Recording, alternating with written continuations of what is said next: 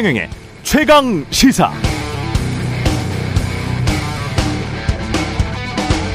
네, 저는 미국을 좋아합니다.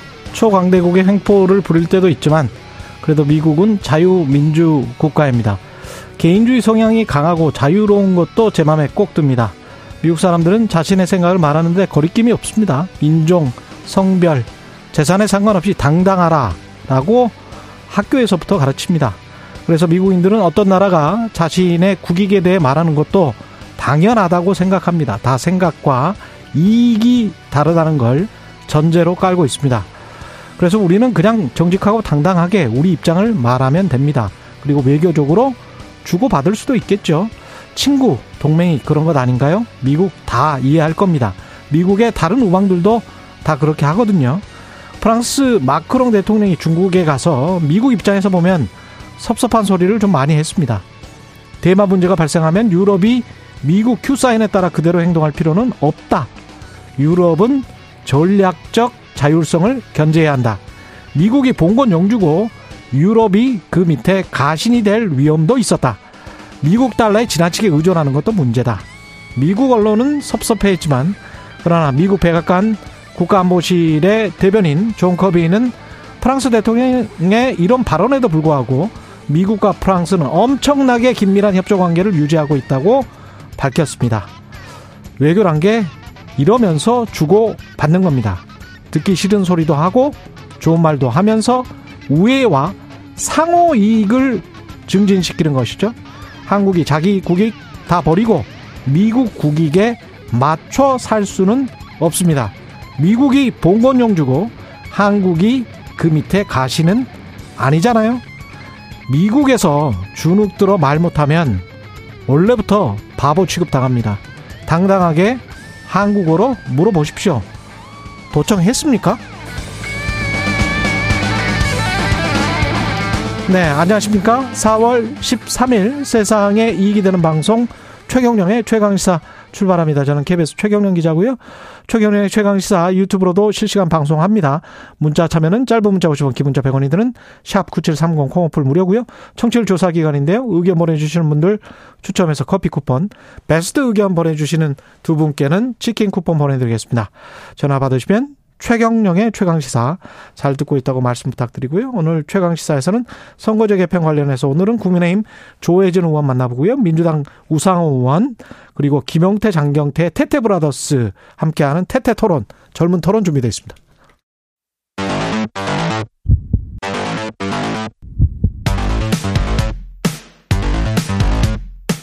오늘 아침 가장 뜨거운 뉴스 뉴스 언박싱 자, 뉴스 unboxing 시작하겠습니다. 민동기 기자 김연아 평론가 나와 있습니다. 안녕하십니까? 안녕하십니까? 예, 미국 도청 의혹 때문에 국회 외통위에서 또 여야가 충돌했습니다.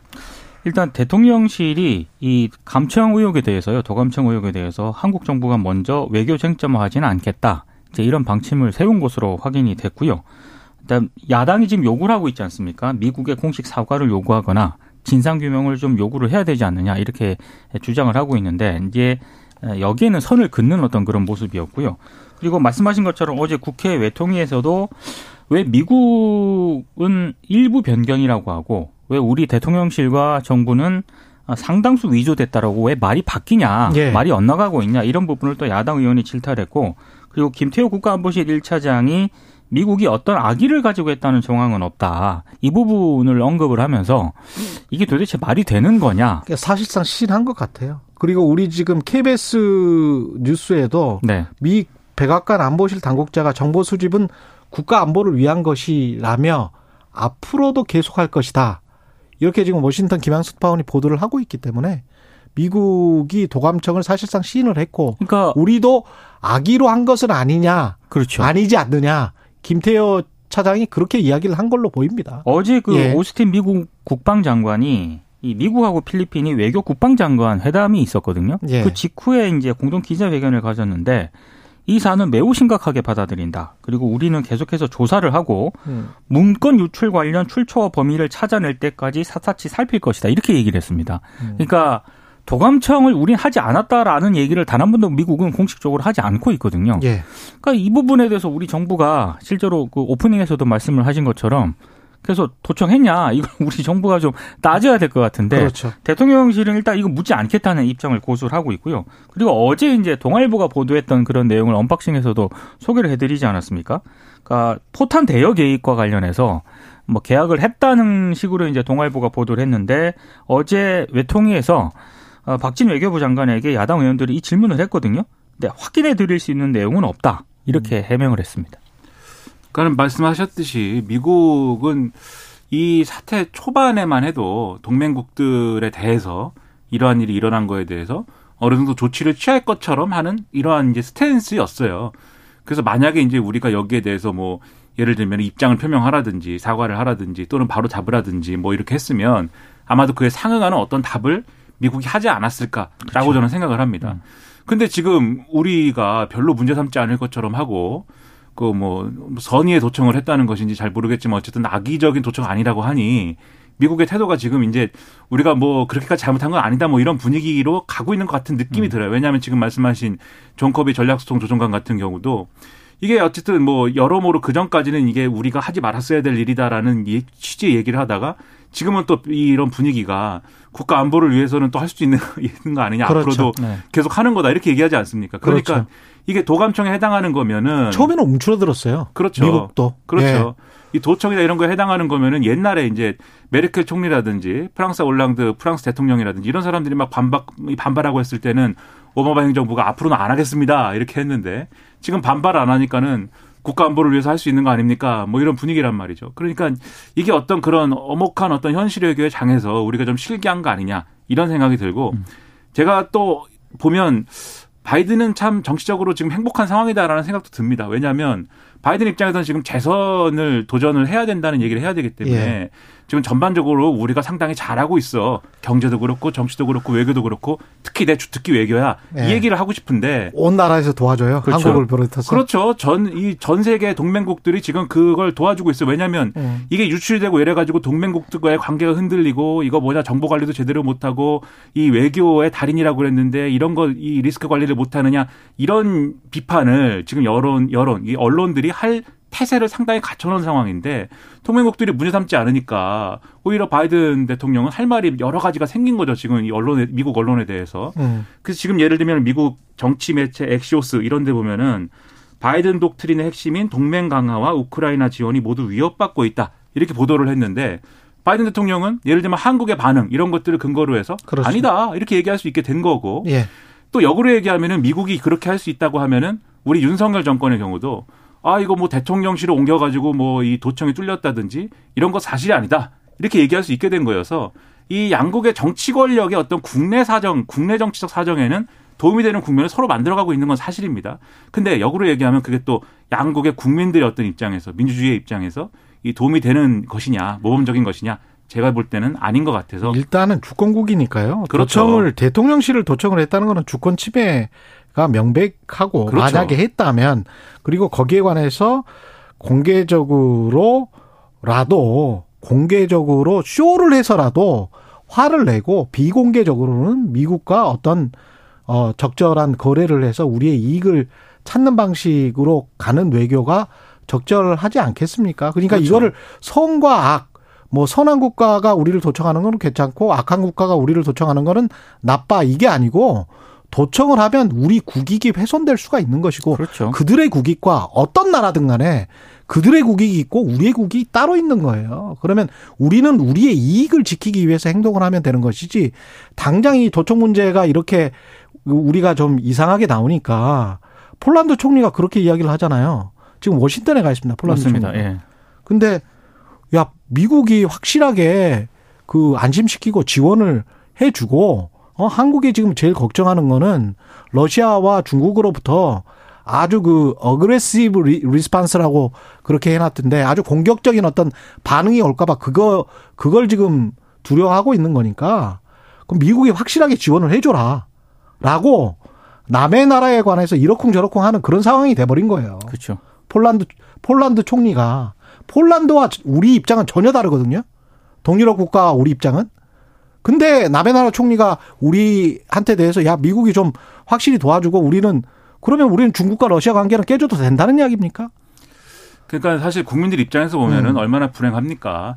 어, 우리나라 국민들은 이런 일이 벌어져도 미국에 대해서 그냥 양해해주는 정부의 에, 정부를 갖고 있는 거고요. 또 미국 국민들은 동맹국에 대해서 그렇게 도청을 하고 뭐 이렇게 해놓고도 별다른 사과나 이런 뭐 조치 없이도 그냥 갈 수 있는 정부를 갖고 있는 거고 그러니까 불행한 거죠 그런 것들이 불행하지 않 그런데 그런 불행이 아니고 좀 모범적인 형태로 네. 이거를 좀 바로잡을 수 있었으면 좋겠습니다. 그리고 검찰이 민주당 전당대회 돈봉투 의혹 관련해서 윤관석 의원이면은 지난번에 사무총장 했던 의원 아닙니까? 그렇습니다. 예. 지금 원내대표 차기 원내대표에 나서겠다고 밝혔던 그런 중진 아, 의원이기도 예. 한데요. 예. 일단 검찰이 민주당 윤관석 의원하고요 이성만 의원의 자택, 지역구 사무실 등을 압수수색을 했습니다. 음. 일단 이정근 전 민주당 사무부 총장 있지 않습니까? 예. 2021년 민주당 전당대회를 앞두고 특정 후보를 당선시키기 위해서 돈 봉투를 나눠줄 것을 논의하는 내용이 담긴 그 전화 통화를 검찰이 일단 확보를 한 것으로 일단 보도가 되고 있고요. 어, 당시 전당대회에서 민주당은 송영길 의원을 당대표로 선출을 했거든요. 예. 어, 윤관석 의원은 송영길 후보 캠프에서 선거운동을 도왔던 그런 의원입니다. 음. 아, 윤관석 의원은 검찰의 압수수색 이후에 입장문을 냈는데 일단 이정근 전 부총장 돈봉투 의혹과 자신은 아무 관련이 없다. 그리고 명백한 증거를 제시한 적이 없이 이루어진 압수수색에 유감을 표한다. 이런 입장을 내놓았고 이성만 의원 쪽도 전혀 관련이 없고 사실 무근이다. 관련 진술만으로 야당 의원들을 줄줄이 엮으면서 정치 탄압에 몰두하는 검찰의 행태를 규탄한다. 이런 입장을 내놓았는데요. 지금 이정근 전 사무부총장 같은 경우에는 또 어제 1심 선고 선거 그 선고가 재, 있었죠. 선고가 있었거든요. 예. 근데 검찰이 3년을 구형을 했는데 음. 1심 재판부가 4년 6개월을 선고를 했습니다. 야, 그러니까 이게 이례적이네. 지금 예. 어, 이전 부총장 같은 경우에는 정치자금법 위반 혐의에 대해서는 징역 1년 6개월을 선고를 받았고요. 음. 그리고 특가법상 알선 수재 등 나머지 혐의에 대해서는 징역 3년을 선고를 받았는데 이게 왜 분리해서 선고를 하냐면 공직선거법 같은 경우에는 정치자금법 위반 혐의로 일정 형량 이상을 선고할 경우에는 다른 범죄와 분리해서 선고를 하도록 되어 있습니다. 아. 아 근데 일단 재판부가 판단을 했을 때는 어찌됐든 고위당직자라는 지위를 이용을 해서 약 10억에 이르는 금품 수수를 하고 일부는 피고인이 적극 요구를 하기도 했다. 그리고 아. 공판 과정에서 자신의 잘못된 행동에 대해서 진지한 성찰을 보여주지 않았다. 아마 이런 점 때문에 재판부가 피고인이 검... 적극 요구를 했다. 네, 그래서 검찰 구형보다 더 높은 선고를 한 것으로 보입니다.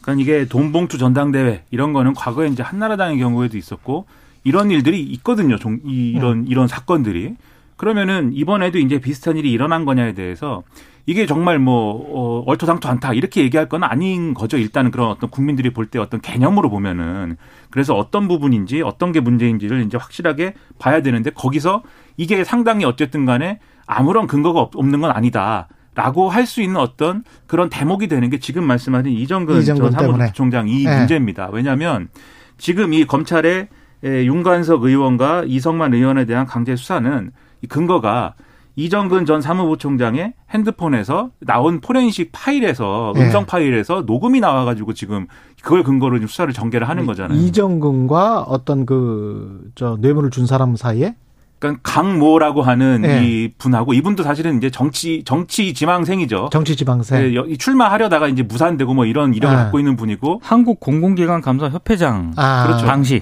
요런 예. 이제 직책을 이제 막 이렇게 맡기도 하고 뭐 요런 이 정관계 인사인데 이분이 예를 들면 윤관석 의원에게 전달했다. 그 돈 얼마를. 그래 그거를 이제 이 이정근 전 부총장한테 얘기를 하고 아. 그런 내용들이 이제 있는 겁니다, 지금. 그리고 그렇군요. 이정근 네. 전 부총장에서 나온 음성 파일이 뭐 한 3만 개 된대요. 그러니까 검찰 입장에서 보면 뭐 노다지죠, 이게. 그렇군요. 여기 다 무슨 뭐 여러 가지 얘기가 있을 텐데. 아. 근데 이런 의혹들 중에 이런 게 다 어떤 관계로 엮여 있냐면은 이정근 전 부총장이 예를 들면 정치권에 또는 정치권 언저리에 있는 사람들의 이런저런 민원을 막 접수를 해서 음. 힘 있는 사람들에게 전달을 하고 그걸 관철을 시키고 그 대가로 뭘 이렇게 좀 만들어주고 뭐 이런 역할을 중간에서 계속 하는 거거든요. 음. 그리고 그런 역할들이 알선수재나 이런 혐의로 이제 이 기소가 된 거고 그게 재판에서 보면은 지금 검찰이 구형한 것보다도 더 무거운 형량이 지금 막 나오고 이런 상황 아닙니까? 그렇죠. 1심이지만. 네. 그렇게 보면은 이게 뭐 수사를 받는 정치인은 대한민국 역사상 수사를 받고 있는 정치인이 한 번도 내가 수사 받을 만해 갖고 받습니다. 이렇게 얘기하는 사람은 없잖아요. 음. 그러니까는 정치 탄압이라고 일단은 얘기를 하는데 민주당의 입장에서 보면 민주당이 앞으로 이런 수사에 대해서 어떻게 태도를 정할 거냐의 기준으로 보면은 이게 윤관석 의원, 이성만 의원 두 사람으로 그칠 문제이냐 검찰의 수사의 범위라는 게 그렇죠. 아닐 수 있다라는 겁니다. 아, 돈을 줄 돈을 준 의원들이 더 많다면 민주당으로서는 큰 문제가 되는 거죠. 그렇죠. 전당대회에 예. 돈을 뿌린 거고 받은 사람들이 있을 것이고 음. 그걸 다시 준 사람들이 있을 것이고 막 이럴 거거든요. 그렇죠. 검찰의 이 어떤 혐의 내용을 보면은 네. 그게 맞다면 그렇죠. 예. 그러면 여기에서 이걸 수세적으로 계속 아 우리는 탄압당하고 있습니다. 뭐 이러면서 가는 것인지 아니면 뭔가 선제적으로 우리가 책임질 일이 있으면은 책임지겠습니다. 뭔가 자정 노력하겠습니다. 뭐 이렇게 가는 것인지 음. 아마 갈림길이 곧 오지 않을까 이렇게 생각을 합니다. 그렇겠습니다. 그리고 국민의힘 연석회의 중진들 연석회의 최고위원과 같이 했는데 지도부의 쓴소리가 좀 나왔다고 합니다. 어제 이제 서병수 의원하고 이제 정우택 국회 부의장 같은 경우에는 당 지지율 하락하는 거에 대해서 이제 우려의 목소리를 냈고요. 정진석 의원은 신상 필벌을 좀 분명히 해야 된다. 그리고 읍참 마속해야 할 일이 있으면 주저하면 안 된다. 이런 얘기를 했습니다. 예. 어, 홍문표 의원 같은 경우는 이제 사선 중진인데 직접적으로 좀 강하게 정광훈 씨에 대해서 좀 얘기를 했습니다. 그러니까 정광훈 씨가 20만에서 30만 명을 우리 당에 심어놨고 그 힘으로 우리 당이 버티고 있다는 식으로 선전이 되는데 이것 빨리 당론으로 결정해서 수습해야 된다. 이렇게 얘기를 했습니다. 아, 지금 그 이것 때문에 앞으로 이제 뭐 김재원 수석 최고위원이라든가 이렇게 좀 발언으로 인해서 지금 뭐 징계를 해야 된다라는 그런 목소리가 나오고 있지 않습니까? 실제로 징계를 할 수 있느냐 이건 좀 지켜봐야 되는 그런 상황이고요. 어제 또 김기현 대표가 아, 당 중앙윤리위원장하고 당무감사위원장의 황정근 변호사하고요. 신의진 연세대 의대 교수를 각각 내정을 했거든요. 예. 근데 지금 당무감사위원장 같은 경우에는 지금까지 보면은 보통 뭐 법조인이라든가 음. 뭐 이런 학계 인사를 주로 이제 에, 임명을 해왔었는데 내정 단계긴 합니다만 어찌됐든 이게 의료인 출신이지 않습니까? 예. 좀 이례적이다 이런 평가도 나오고 있습니다. 그러네요.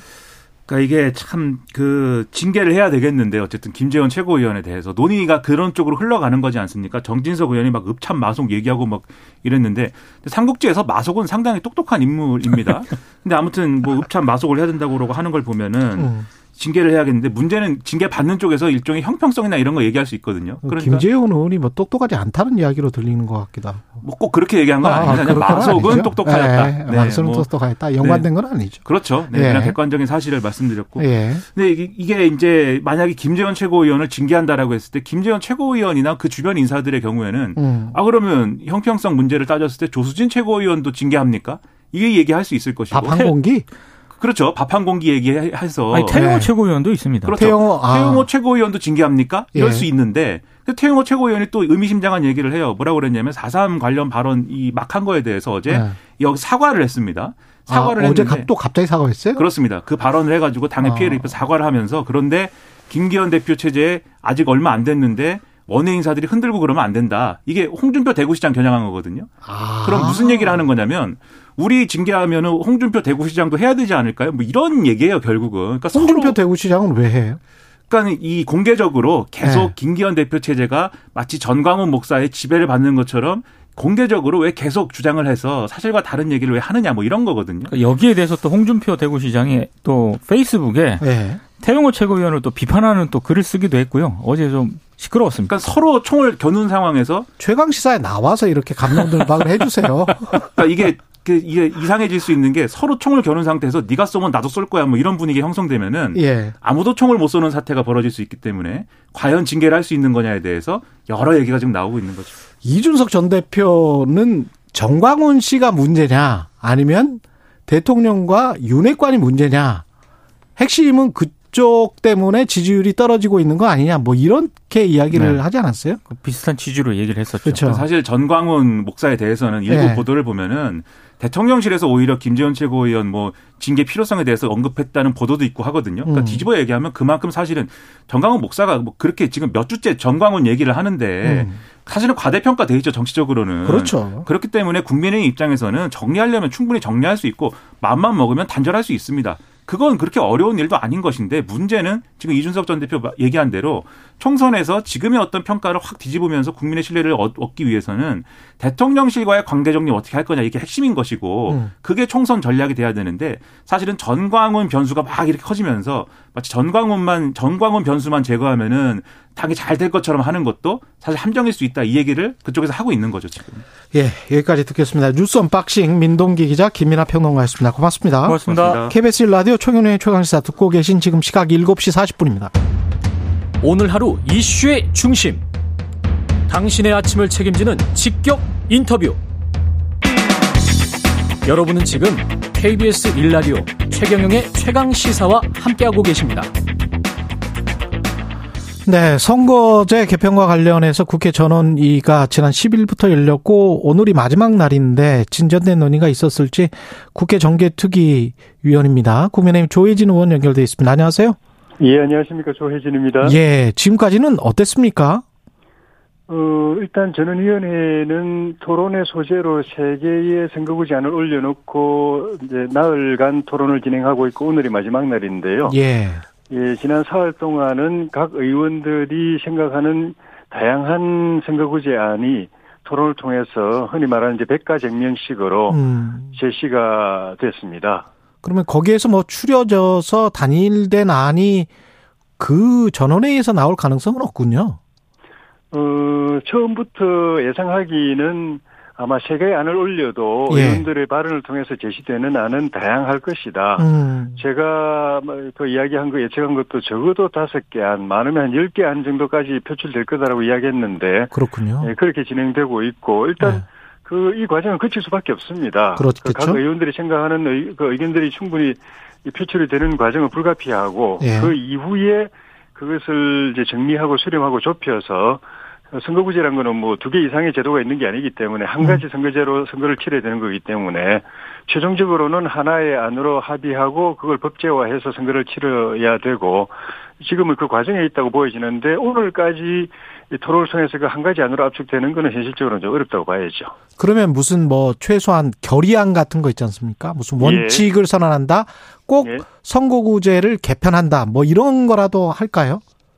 어, 선거구제 개편에 대해서는 여야가 다 의견이 일치되어 있습니다. 아, 그렇습니까? 지난 4년 전 21대 총선 앞두고 도입된 준연동형 비례제는, 음. 어, 그 자체 그, 그, 법, 선거구제안이 확정되는 과정에서도 야당, 그 당시 야당을 배제하고 됐기 때문에 절차적으로도 문제가 있었고, 음. 그 다음에 위성 정당들이 출연하는 바람에 그 준연동형 제도의 취지 자체가 완전히 그 무효로 된 거나 마찬가지라서 음. 이 제도를 그대로 가지고 선거를 치를 수는 없다는 데 대해서는 여야와 또 여론이 다 일치하고 있기 때문에 예. 바꾸는 거는 뭐 거의 뭐 기정사실이고 예. 어떤 어떤 제도로 바꾸느냐를 가지고 지금 전원이 토론회를 하고 있는 겁니다. 어제 안철수 의원은 의원들부터 스스로 기대가 별로 없고 국민 호응도 예. 없다 이렇게 이야기를 했는데 예. 진짜 의원들도 기대가 별로 없습니까? 속마음은? 어, 어, 저는 그렇지 않다고 봅니다. 아, 그래요? 아, 저도 어제 저, 저 안철수 의원님이 제 옆자리에 있어서. 아, 그러셨구나. 어, 지금 말씀하신 그런 말씀을 하시길래 제가, 제가 보는 이번 사흘 동안에 전원위원회에 대해 소감을 말씀을 드렸는데. 예.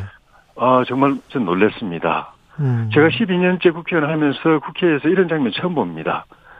본회의, 일단은 뭐, 있어, 그 자리 뜬 사람들이 많다고 하지만, 통상 보면 본회의 대정부 질문이나 5분 그 자유 발언 같은 거 할 때 보면은 의원 의석이 거의 없는 거에 비하면은 이번 전원위원회 때 자리 지키는 의원들은 굉장히 많은 겁니다. 예. 그다음에 늘 우리 국민들이 그 보아왔지만은 그, 저, 저, 대정부 질문 또 자유 토론 할 때 서로 뭐 야유하고 비방하고 고함 지르고 이게 그 일상적으로 보아온 장면 아닙니까? 예. 근데 사흘 동안에 정말 차분하게 상, 그각 한, 한명한 명의 의원들의 발언을 경청하고 또 무엇보다도 양당이 아직 그 선거구제에 대해서 당론이 없, 없는 점도 한 가지 뭐 관계가 있겠지만은 여야 할 것 없이 또는 각 당 안에서도 각 의원들이 자기 생각을 말하는 건 전 처음 봤습니다. 음. 헌법기관들이 자기 목소리 내고 자기 이야기를 하는 거는 처음 봤습니다. 그럼 의원님이 생각하시기에 국회의원들이 갖고 있는 지금 현재 선거제의 가장 큰 문제, 문제의식은 네. 뭐라고 보세요? 어, 그, 우리 지금 이런 그 파행적인 정치 구도, 그 정치적 양극화와 이런 무한 정쟁, 이 대립, 음. 극한 대립을 가져온 원인 중에 하나가 어 승자 독식 그리고 패자 배제. 예. 그리고 표의 이 대량 사표로 인해서 표의 비례성과 음. 등가성이 완전히 무너진 것. 이게 한 가지 원인이라고 생각하고 어, 이걸 이제 바꿔야 된다라는 점에 대해서 의원들이 상당 부분 공감했기 때문에 그렇군요. 예, 그 그에 대한 대안으로서 여러 가지 제도를 지금 내놓고 있는 걸로 봐야 됩니다. 그 어제 이탄희 의원이랑 인터뷰를 했었는데요. 이탄희 예. 의원은 결국은 그 정치 양극화랄지 승자독식 그 제도를 없애려면 예. 소선거구제가 아닌 대선거구제로 가야 된다. 또는 예. 비례대표를 확충해야 되는데 비례대표를 확충하지 못한다면 대선거구제로 가는 수밖에 없을 것 같다. 그게 민주당 안이 있고 어 예. 국민의힘 안이 있는 것 같다. 뭐 이런 이야기였거든요. 예.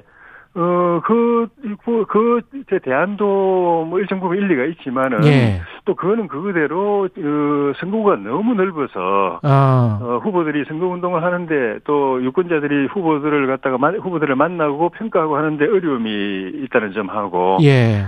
그리고 이, 그 취지가, 어, 표의 등가성 비례성을 실현하기 위해서인데, 이게 거꾸로 반대 현상이 발생할 수도 있습니다. 어떻게요? 그러니까 어 최악의 경우 지금은 소선거구제에서는 한 40% 50% 정도 득표를 해야 국회의원이 될수 그렇죠. 않습니까? 그렇죠. 근데 그 대선거구제를 할 경우에는 아주 극단적인 경우는 한 5% 정도만 표를 얻어도 아, 국회의원이 될 수 있고 5등이나 10등이 될 수 있다. 예. 예. 1등은 한 50%를 얻어서 똑같은 국회의원인데 아. 1등은 한 50% 지지를 얻어서 당선되는데 그럴 수 있겠네. 꼴등은 한 5%만 표를 얻어 가지고 똑같은 국회의원이 된다. 아. 그 그러면 거꾸로 표의 등가성에 문제가 생기거든요. 그러면 수석 국회의원과 무슨 차석 국회의원 뭐 이렇게 옛날에는 옛날에는 이제 두 명 뽑을 때는 금메달 은메달이라고 그랬는데 예. 금메달 은메달이 아니고 예. 뭐 1등과 10등 이런 차이가 그런 데 국회는 똑같고 음. 뭐 지지를 뭐 그렇게 많이 안 해도 한 5%만 내한 5% 정도 내 고정 지지만 확보해도 나 국회의원 될수 있다.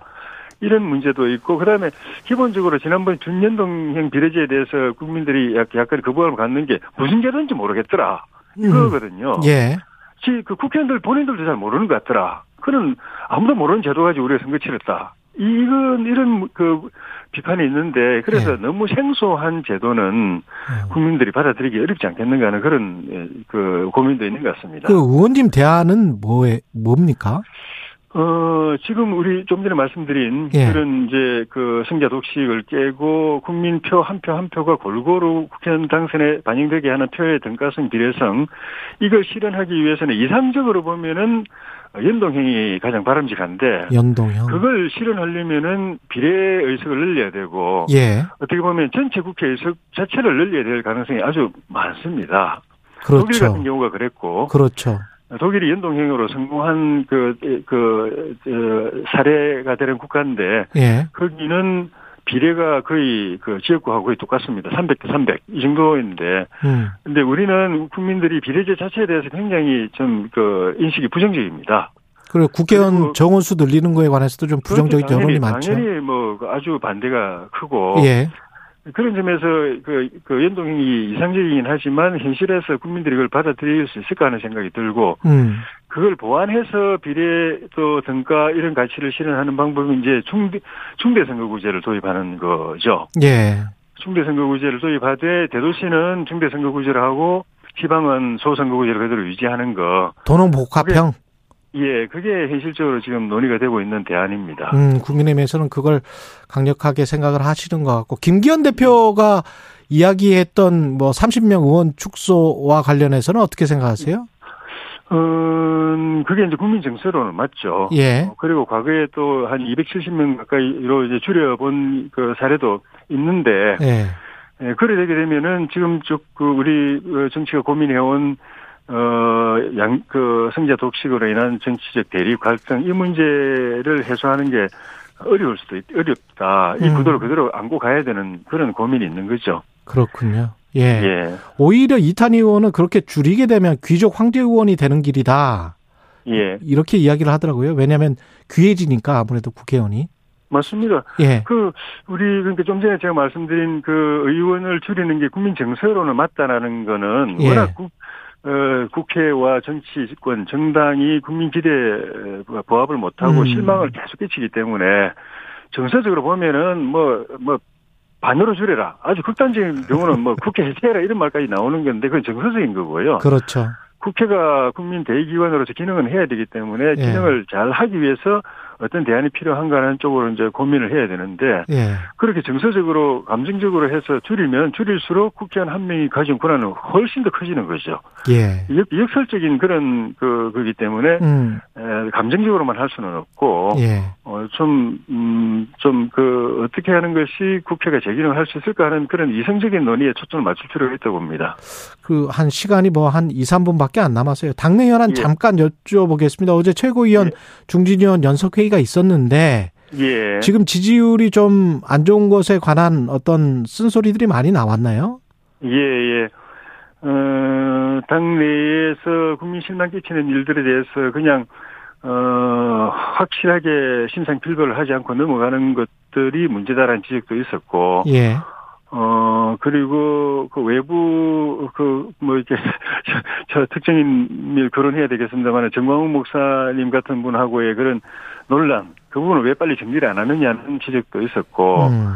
어, 또 하나는 20대, 21대 국회 총선에서도 우리가 이길 수 있는 환경이었는데, 공천 파동 때문에 졌다. 다시는 그런 일이 있으면 안 된다. 예. 그러려면은 공정한 룰을 만들어야 되고, 그것도 빨리 만드는 게 좋다. 음. 그리고 총선 때, 선거 때 내세울 참신한 인물들을 빨리 우리가 영입해서 국민들 앞에 선을 보이는 게 필요하다는 그런 지적도 있었는데, 음. 다 이게 저 옳은 이야기고 당 지도부가 그걸 어, 잘 수렴해서 실행에 옮겼으면 좋겠습니다. 그리고 지금 대통령실 도청 의혹 때문에 시끄럽잖아요. 어떻게 예. 보십니까? 만약에 도청을 했다면 미국이 예. 여하튼 주권 침해인 거는 맞잖아요. 했다면이라고 전제하면 그럴 수 있는데 예. 지금 우리가 뭐 어, 가정을 이야기할 수는 없고 또 가정도 어 시- 실제 가능성이 있는 가정을 이야기해야 되는데 적어도 지금까지 미국 법무부가 국방부에다가 의뢰해가지고 조사한 그 바로는 어, 그 법무부 국방부 같이 조사한 바로는 상당 부분이 위조됐다라는 거고 그 위조된 부분에 관해서 우리 정부도 그 당시 국가안보실장이 이 상당 부분 그 사실과 다르다라고 이야기했기 때문에 지금 현 단계에서는 사실 확인이 된 위조 그러니까 도청이나 감청이 사실 확인이 됐- 됐다면은 그걸 근거로 해서 우리가 조치를 해야 되지만 현재까지 확인된 거는 상당 부분 그, 그 자료 자체가 위조됐다라는 거기 때문에 그러면 이 단계에서는 그게 왜 위조가 누구에 의해서 어떤 목적으로 위조가 됐고 어떻게 악용이 됐고 하는 부분을 밝히고 그걸 바로잡는데 일단 두 나라가 협력할 필요가 있고 근데 그것과 관계없이 상식적으로 보면은 어느 나라 국가 정보기관이든 간에 이 정보 수집 활동을 한다. 그 적국을 대상으로만 하는 게 아니거든요. 우방국이나 동맹국을 대상으로도 하기 때문에 우리도 마찬가지고. 알겠습니다. 그래서 그 상대 여기까지. 이 정보망을 뚫기 위한 창도 날카롭게 하지만 그걸 막기 위한 방패도 튼튼하게 해야 그 된다. 대상이 누구든 간에 심지어 우방국 조혜진 국민의힘 의원이었습니다. 고맙습니다.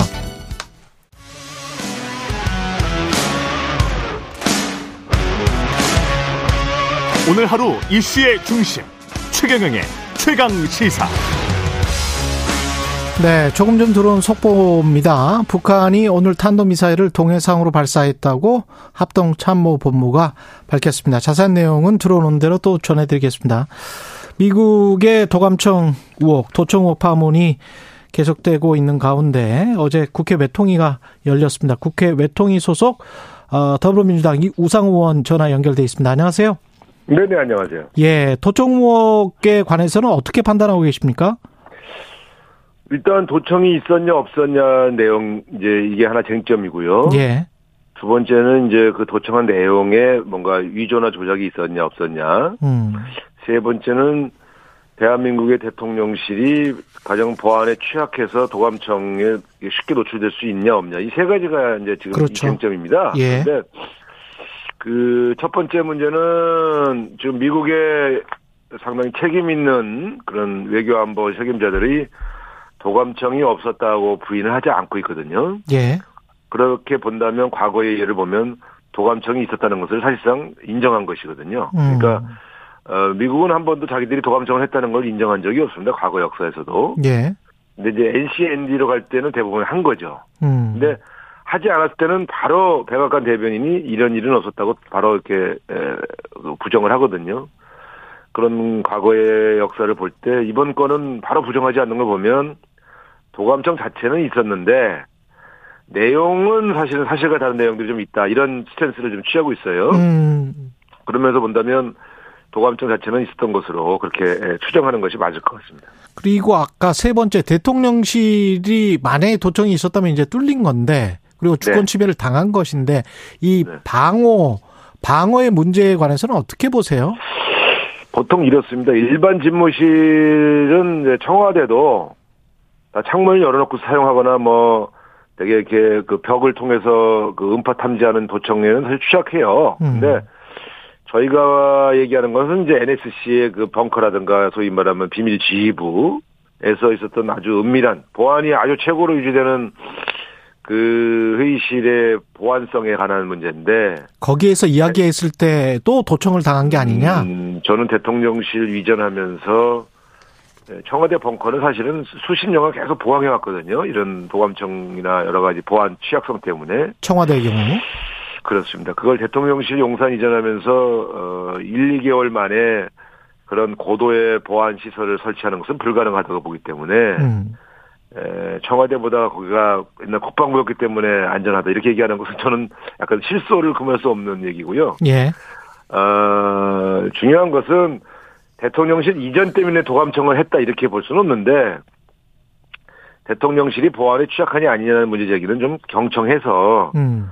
에, 보강할 필요는 있죠. 왜냐하면 어, 갈수록 도감청 기술이 발전하기 때문에 어, 어디도 완벽한 곳은 없습니다. 그런 측면에서 어, 취약성을 보강하겠다 이렇게 발표하는 것이 저는 국민에게 더 정직하고 겸손한 태도인데 예. 과거 청와대 지하 벙커보다 지금의 대통령실 용산이 더 어, 보안에 더 강하다 이렇게 얘기하는 것은 저는 사실이 아니라고 봅니다. 그리고 내용이 우크라이나와 관련된 그 포탄 제공과 관련된 것이고 그게 일어난 상황이 3월 1일이었단 말이죠. 그리고 그 문서가 작성된 날짜도 지금 3월 1일로 나오고 있는데 네. 그리고 난 다음에 이제 김성한 이문희가 어 직위 뭐 사, 사표를 내고 나갔지 않습니까? 네네. 이게 혹시 연관이 돼 있을 수 있습니까? 글쎄 어제 제가 그걸 물어보고 싶었는데 예. 에, 사실은 그 김성한 실장의 그 사임 배경이 저는 너무 그 납득이 안 돼서. 그렇죠. 블랙핑크 네. 이야기 하고 네. 뭐 이러다가 블랙핑크, 그랬거든요. 블랙핑크는 정말 말도 안 되는 얘기고요. 그렇죠. 그래서 이제 일반적으로 김태호 차장과의 알력설 이걸 이제 제가 그게 있는 게 아니냐 그랬는데 이번에 이게 터지면서 음. 도청의 당사자이기 때문에 한미 정상회담을 준비하기가 적절치 않아서 그만둔 건지 어, 이것도 사실 이것도 사실 확인해주지 않을 테니까 알 수가 없죠. 또는 내용과 관련해서 좀 갈등이 있었던 건지 김성한 이문희의 아, 스탠스는 아니, 우크라이나 이 문제 때문에 이 예. 문제 때문에 갈등이 있을 리는 없습니다. 저는 이제 아, 일본 그렇습니까? 문제는 갈등이 있었던 것으로 알고 있는데 이견이 좀 달랐던 것으로 알고 있는데 예. 잘 보시면 알지만 우크라이나 전쟁에 포탄을 제공하냐 제공하지 않느냐의 문제는 미국의 요청을 우리가 어떻게 처리할 것인가에 대한 고민이기 때문에 음. 그 도청이된 내용 자체는 저는 심각한 내용이 아니라고 봐요. 예. 그러니까 예를 들어 이스라엘 같은 경우는 조작이라고 주장할 수밖에 없는 것이 음. 이스라엘의 최고 정보기관이 이스라엘 총리가 진행하는 정책을 반대해서 공작을 했다 이런 내용이거든요. 그렇죠. 이걸 이스라엘 정부가 어떻게 인정합니까? 어. 이걸 인정하면은 이스라엘 내각과 어, 모사드라고 하는 이스라엘 정보기관이 정면으로 충돌해야 되는데, 예. 그러니까 예. 내용이 조작이라고 정할 수밖에 없어요. 어. 근데 대한민국 정부가 이스라엘이 이 내용이 조작이라고 주장하니까 거기에 부안해동에서 도청은 없었고 이건 부, 조작이다 이렇게 주장하는 것은 저는 좀 어이가 없다고 생각해요. 음. 그러니까 어, 이스라엘 정부나 몇몇 정부는 그렇게 주장할 수밖에 없는 내용들이 있어요. 우크라이나도 그렇고. 근데 예. 대한민국 도청됐다는 내용, 지금 공개된 내용만 보면 사실은 대한민국 정부에게 불리한 내용이 아닙니다. 그래서 음. 저는 뭐 내용 자체를 문제 삼고 싶지 않아요. 예. 왜냐하면 안보실장과 외교비서관이 미국이 이런 요청을 한다면 어떡할 거냐는 가정하에서 어 저 일종의 연구를 한 토론 아니겠습니까? 예. 그래서 저는 상당히 합리적 토론을 했다고 보는데 음. 그래서 내용이 괘씸한 건 아니에요. 근데 도청을 당한 나라가 도청을 당하지 않은 것처럼 몰고 가는 이 태도가 저는 문제라고 봐요. 그래서 아. 어 이걸 왜 어 정식으로 공식 비공식으로 항의하고 예. 재발 방지 약속을 받으면 될 문제인데 왜 김태호 차장처럼 음. 마치 도청이 없었던 것처럼 어, 이렇게 몰고 가냐? 예. 그건 대한민국 주권에 관한 문제인데 이건 좀 아무리 한미 동맹이 중요하도 해도 음. 어 아, 동맹이 중요한데 동맹 국가를 염탐하거나 감, 저 도청하는 게 가슴 과연 과연 그 용납될 수 있는 수준은 아니지 않습니까? 예.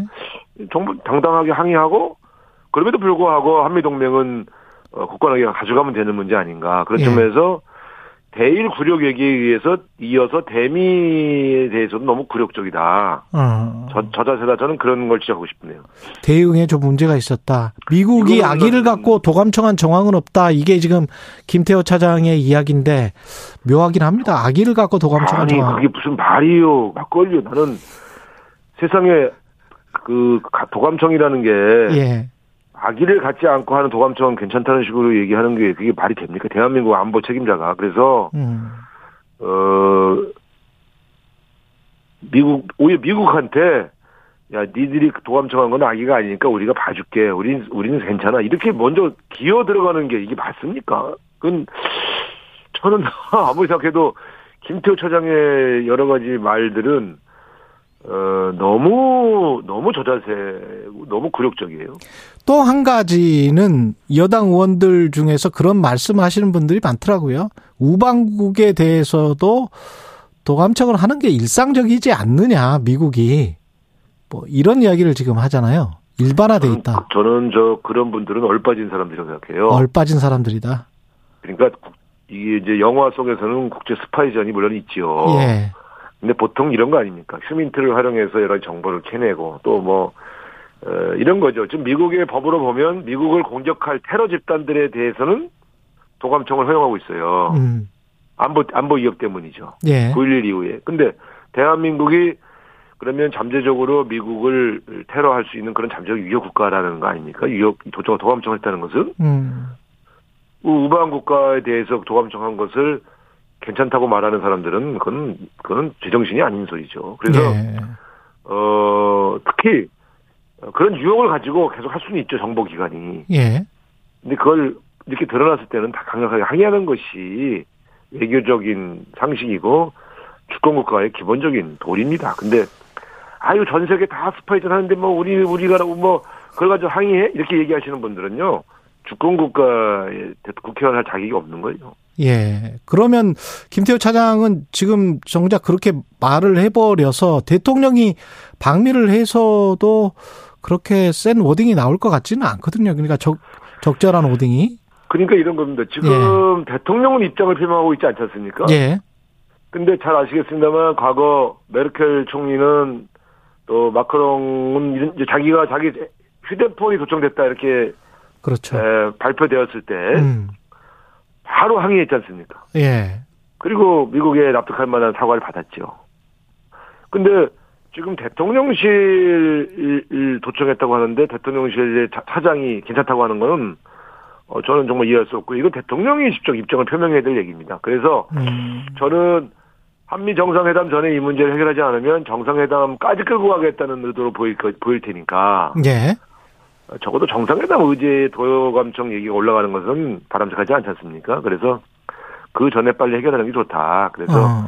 어, 대통령도 대통령 나름대로 좀 그 적절한 입장을 표명하고 미국도 대- 백악관 대변인 차원에서 혹은 대통령이 직접 어, 납득할 만한 해명을 하는 게 좋다. 그래서 음. 한미 정상회담에서는 이 의제가 안 올라가고 어, 원래 에, 정상회담에서 다루려고 하는 의제만 토론하는 것이 좋다. 저는 그렇게 생각합니다. 그래서 그 전에 빨리 해결하는 게 좋다 이렇게 생각합니다.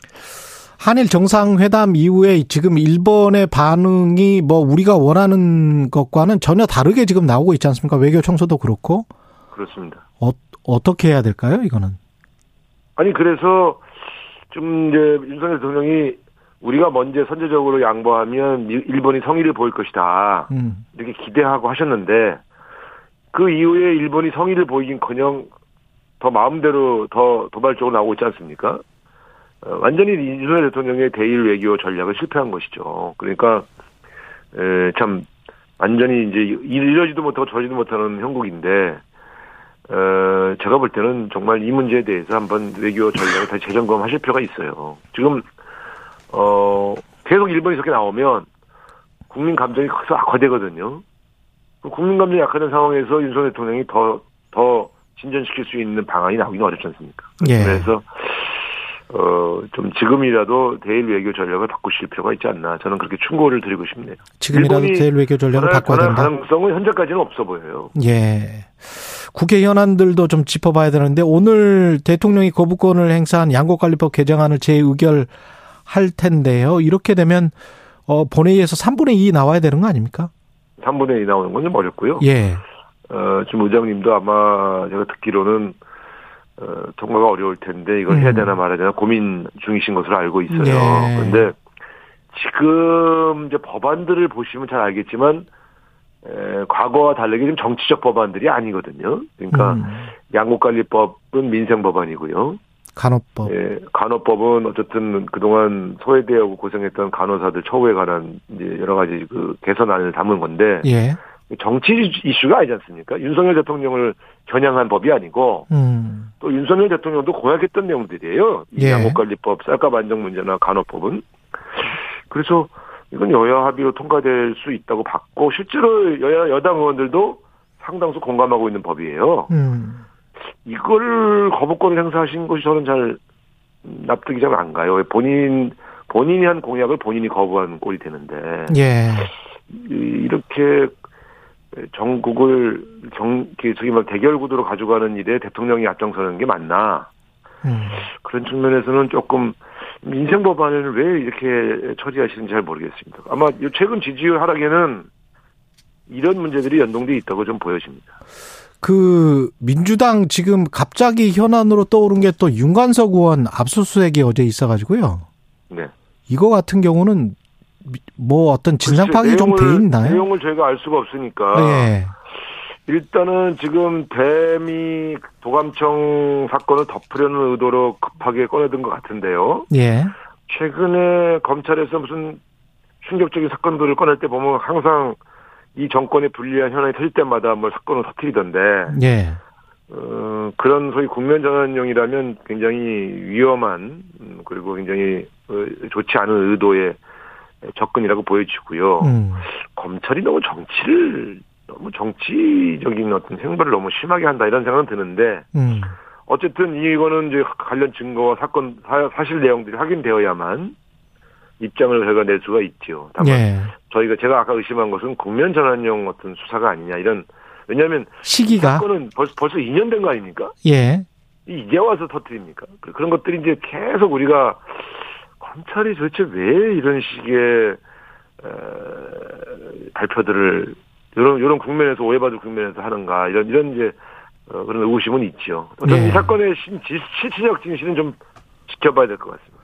그리고 이낙연 전 대표 장인상을 계기로 이낙연계가 결집하고 있다라는 보도들이 나오고 신경민 전 의원이 어떤 팬덤 정치에 관해서 강하게 비판을 하더라고요. 그 유튜버 팬덤 가짜 뉴스 그리고 저질 지도자들이 결합돼 있다. 네. 예, 어떻게 생각하세요? 근데 저는 어, 그 그것도 정치부 기자들이 만들어 쓴 기사라고 보고요. 예. 어, 어, 어떤 분이 돌아가시는 일이 무슨 계획적으로 돌아가시는 게 아니지 않습니까? 아, 예.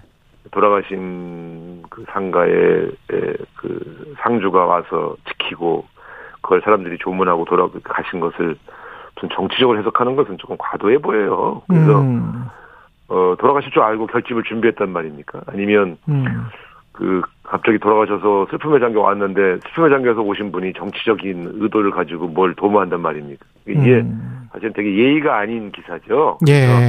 이낙연 선배님이 그럴 분도 아니고 예. 어, 그 조사를 어려운 일을 당하신 분을 정치적으로 해석하는 기사를 쓰는 것은 상당히 전 예의가 아니라고 봐- 봅니다. 어쨌든 그것과 별개로 신경민 전 의원의 발언은 뭐 우리 당의 여러 상황에 대해서 개인적인 의견을 얘기할 수 있는데 그게 무슨 이낙연계의 결집과 관련된 얘기는 아니지 않습니까? 그것과 관련된 거는 아니다. 별로 예, 별로 그 물세에 대해서는 뭐 음. 뭐 어떤 말, 무슨 말씀하시는 정확하게는 예. 예, 어쨌든 우리 당의 팬덤 정치가 좀 문제가 있다 이렇게 지적하신 것인데 예. 그것은 지금 버스에서 내려와 운동을 사선 의원들이 지금 하고 있고 음. 실제로 최근에 그 악성 문자는 아주 획기적으로 많이 줄었어요. 아, 획기적으로 많이 줄었다. 아, 많이 줄었습니다. 예. 그래서 어, 여러 가지 그 팬덤 문화 중에서 저희가 굉장히 문제 걱정했던 악성 문자는 상당히 줄어서 개선되고 있다 이렇게 보고는 있습니다. 그 의원- 측면에서 예. 예. 저는 뭐 어, 좋은 조언이고 그 조언도 사실은 많이 개선되고 있다 이렇게 말씀드리겠습니다. 의원님도 지금 불출마 선언을 하셨는데 오영환 의원이 불출마 선언을 했단 말이죠. 네네. 선배 정치인으로서 어떻게 보셨습니까? 아니, 저, 그저 본회의장에서도 제가 오 의원한테 그 왜 이렇게 했는가도 물어봤고 예. 어제도 늦게까지 같이 좀 아, 술 한잔 기울였어요. 예. 하면서. 근데 본인은 진짜 정치하면서 자기가 소방관과 소방 업무를 도와 돕기 위해서 왔는데 소방관들이 자꾸 돌아가시는 것을 보면서 너무 힘들었다. 음. 그래서 자기가 소방관 업무로 돌아가는 것이 더 어, 맞는 것 같다. 이런 결심을 했다. 순수하게 말씀하셔서 정치적 이, 이 오영환 의원의 결심에는 정치적 의도는 없는 것 같아요. 예. 어제도 계속 그 몇 사람이 물어보는데 그 얘기를 반복하셔서 어, 격려하고 어또 야, 또 그만두려면 다선 의원이 그만둬야지 수선 의원이 그만두면 되겠냐 이런 얘기도 하고 같이 이렇게 한 잔 했는데 예. 저는 오영환 의원의 그 순수한 결단은 그 자체로 굉장히 저는 좀 감동이 있었습니다. 의원님 과연 다시 시험을 쳐서 소방관이 된다고 하는데 예. 야, 그 가능하겠냐 이런 이런 얘기도 하고 그랬죠. 음. 의원님 불출마 선언해서 이제 서대, 서대문 갑이 굉장히 또 중요한 지역인데 거기가 비어 네. 있지 않습니까? 만약에 네. 추천한다면 누구 하시겠어요? 저처럼 이렇게 그 불출마 선언한 지역은 예. 이제 당에서 아주 좋은 다- 다음에 이제 대한민국 미래를 열어갈 음. 젊은 인재들을 영입해서 공천을 하지요. 예. 어, 제가 비워주 비워준 이유는 어, 저 같은 사람이 또 들어오길 바라는 게 아니지 않습니까? 예. 대한민국의 미래를 이끌어갈 아주 젊고 참신한 인재가 오기를 바라고 있습니다. 저는 개인적으로 추천할 생각은 없습니다. 그렇군요. 네. 그 내년 총선 구도는 어떻게 보십니까? 윤석열 대 이재명 구도를 먼저 깨는 쪽이 이길 것이다. 유수민 의원은 그렇게 봤는데 네. 내년 선거는 좀 더 지켜봐야죠. 좀 더 지켜봐야 된다. 아직 1년이 남았는데 그 안에 무슨 일이 생길지 어떻게 하겠습니까? 다만 예. 아, 최근에 저희 당이 굉장히 내용을 적다가 음. 빠르게 안정되고 또 당직 개편 이후에 상당히 여러 가지 변화의 모멘텀, 모멘텀들이 생기고 있는 것은 다행입니다. 그러나 아직 에, 총선 승리를 보장할 정도의 변화를 만들었다고 보기는 어렵거든요. 예. 앞으로 민주당이 더 국민에게 사랑받는 정당이 되기 위해 노력을 해야만 총선 승리 가능성이 있다. 저는 그렇게 생각합니다. 지금까지 더불어민주당 우상호 의원이었습니다. 고맙습니다. 네, 감사합니다. 여러분은 지금 KBS 1라디오 최경영의 최강 시사와 함께하고 계십니다.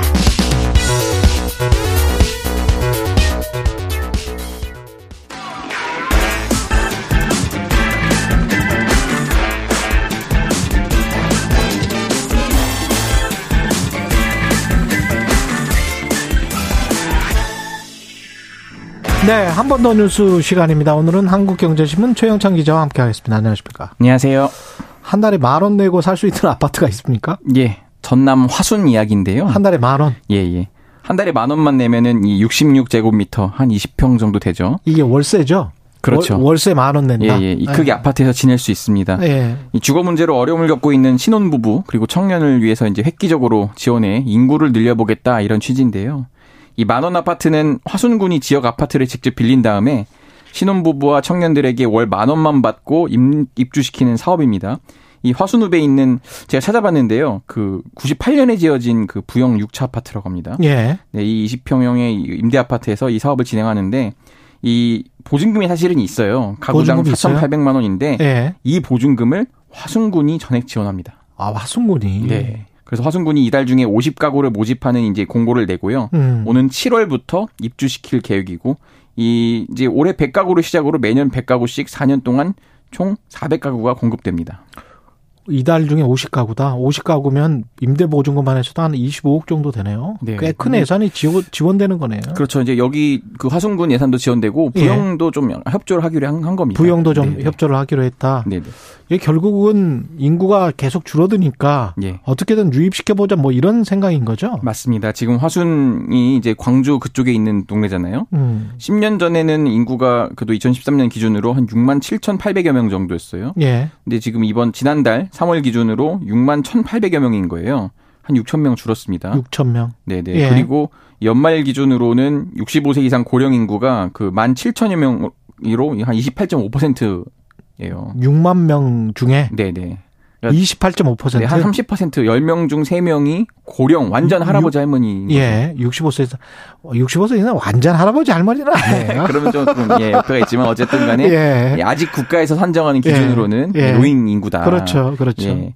그래서 이제 이미 이 지역은 뭐 청년 푸드 트럭 영업 차량 개조비 지원이라든지 뭐 또 자격증 응시료 지원과 같은 이 청년 신혼부부를 유치하기 위한 정책을 계속 펼쳐왔어요. 음. 그래서 이제 제가 작년 걸 한번 보니까 455명 전입할 때 424명 전출. 그러니까 31명이 더 온 거죠. 더그 선방을 했어요, 나름. 그럼에도 불구하고 더 획기적인 파격책이 필요하다 해서 이런 이 만원 아파트를 꺼냈습니다. 기준이 있습니까? 기준이 있습니다. 예. 입주 대상은 그 18세 이상부터 이 49세 이하 주민인데요. 이 군에 이 화순군의 주민등록을 둔 그 기준으로 중위소득 150% 이하 무주택 세대고요. 이 신혼부부는 혼인신고일 경우에는 이제 기준 7년 이하, 이 부부 합산 소득은 6천만 원 이하여야 해요. 이 4세 이사 이하의 아이가 있거나 음. 화순 지역 사업장 노동자 또 뭐 자립 준비 청년이라든지 자립 생활을 원하는 장애인 이런 전체 가구 중에 15%또 어, 구성 공급을 하고요. 화순에 살지 않더라도 입주 즉시 전입할 수 있는 사람도 신청할 수 있습니다. 그렇군요. 예, 그래서 이제 뭐 예컨대 인접한 이 광주광역시 청년이 입주를 신청하면은 군은 실제 거주하며 출퇴근할 수 있는지 여부를 좀 심사를 할 거고요. 음. 이 만원 아파트는 그 입주자가 되면은 2년간 거주할 수 있고 최장 6년까지 연장할 수 있습니다. 어, 화순에서 농사를 짓고 귀농할 도시인 같은 경우는 여러 가지 혜택을 뭐 농림부로도 받을 수 있을 그렇습니다. 것 같고 네. 화순군에는 뭐 전남도도 있고요. 네. 그렇죠. 주거 지원도 받을 수 있으니까 뭐 거기에 직장이 없다고 하더라도 거기 가서 한번 농사로 창업을 해보겠다. 그런 생각을 가지고 있는 사람들은 매력적일 수 있겠습니다. 만원 아파트 같은 경우는 네. 관리비 이하로 나오는 거네요, 월세가. 그죠? 그렇죠. 다른 지역들도 좀 유사한 사례가 있을 것 같아요. 근데 이 정도 파격적인, 파격적인 거는 그 흔치 않고요. 예. 보통은 청년 이주보다는 그동안 출산 지원에 출산 지원 예, 초점이 맞춰져 있었는데 예. 2012년에 전남 해남에서 첫째를 낳으면 300만 원, 둘째 350만 원 이게 시초였거든요. 음. 그그 외 지역에서 이제 줄줄이 따라해서 막 몇백만 원 막 늘어나는 경우도 있고. 예. 또그 외에는 이제 보통 제가 찾아보니까 이주비라든지 대출 이자 지원 이런 선에서 있었는데 현재로서는 제가 볼 때 이 임대 보증금까지 지원하는 걸 봐서는 화순군이 굉장히 음. 파격적인 지원을 한 셈입니다. 4713님은 제가 화순군에 살고 있는데 광주와 가까워서 이렇게 할 수도 있겠네요. 마치 이제 분당에서 서울로, 서울로 출, 퇴근하듯이. 사실 뭐 한 시간 거리거든요. 예, 그렇죠. 출근 같은 경우 한 시간 반 걸릴 수도 있어요. 네네. 예, 광주와 가까워서 청년들이 서로 많이 유입될 거라고 생각합니다. 이렇게 말씀하셨어요. 4713님. 그럴 가능성도 있겠습니다. 예. 그런 식으로 거점 도시를 중심으로 확장하는 전략 그러면서 그 확장 도시 위성도시 확장도시에 또 사람들이 좀 많이 살게 하는 전략 그것 그렇게 할 수도 있겠네요. 그러니까 예. 아무래도 이제 유동 인구를 늘려서 또 음. 청년들이 많이 다녀야 도시 활기도 좀더 그렇죠. 뛴다고 생각하기 때문에 그렇죠. 그런 걸 또 노리는 걸 수도 있습니다. 예. 그리고 엠폭스 이게 지금 감염병이죠. 그렇습니다. 이 원숭이 두창 원숭이 두창 알려져 맞습니다. 있는데요. 예. 지금 이제 엠폭스라고 부릅니다. 예. 이 코로나19 대유행할 때 잠깐 유행했었는데 지금 이게 이제 지역을 막론하고 퍼지고 있어서 음. 보건 당국이 긴장을 하고 있습니다. 이 문제는 해외 출국 이력이 없는 내국인 두 명이 이제 엠폭스에 감염된 건데요. 해외 출국 이력이 없어요. 없어요. 네, 서울에서 일곱 번째, 여덟 번째 엠폭스 환자가 발생한 겁니다. 심지어 두 환자 간의 연관성도 없어요. 그러니까 각각 아. 발생을 한 거죠. 두 환자 모두 3주 이내 국내에서 밀접 접촉이 이루어져서 지금 질병청은 감염원 및 접촉자에 대한 역학 조사를 일단 진행 중입니다. 증상은 어떻습니까? 이게 이제 발열, 발진, 두통, 근육통을 동반하는 감염, 병인데요 예.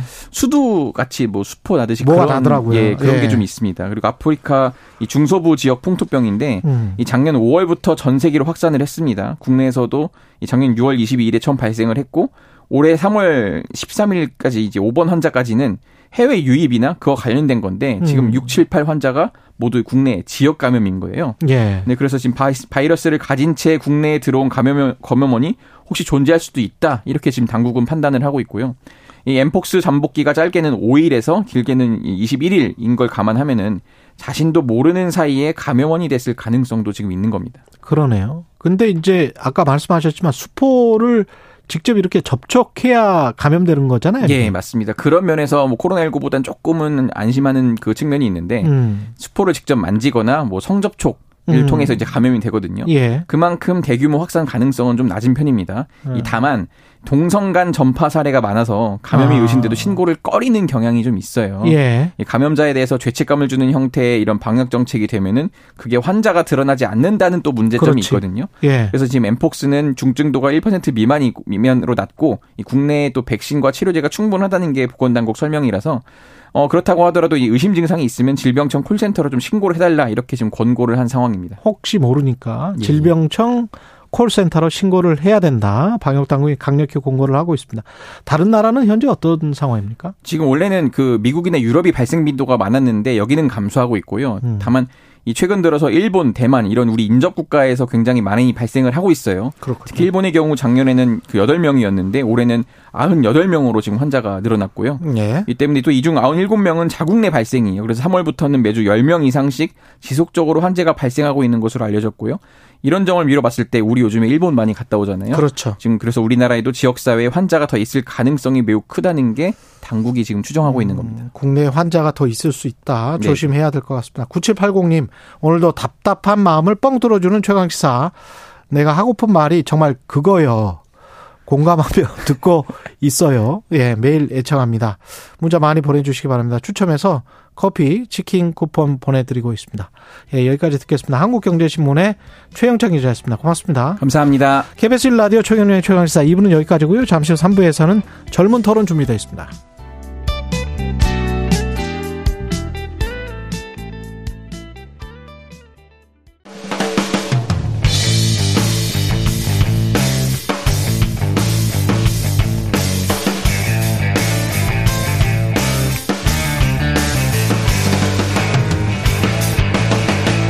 최경영의 최강 시사.